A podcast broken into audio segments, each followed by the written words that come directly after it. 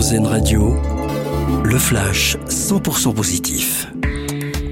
Bonjour à toutes, bonjour à tous. L'histoire du petit Maël, victime de harcèlement scolaire, avait ému de nombreux Français et parmi eux, Olivier Giroud, le footballeur, a été touché par l'histoire du petit garçon et a décidé de l'inviter à Milan pour le voir jouer un de ses matchs. Tu es très courageux, j'ai beaucoup d'admiration pour toi, lui a déclaré dans un message vidéo le joueur de foot qu'il attend donc prochainement en Italie.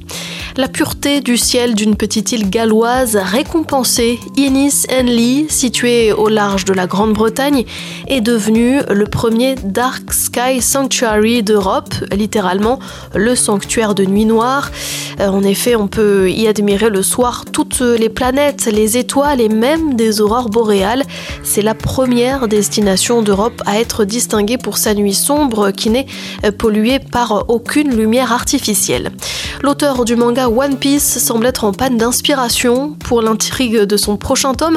Il dit avoir fait appel à l'intelligence artificielle ChatGPT.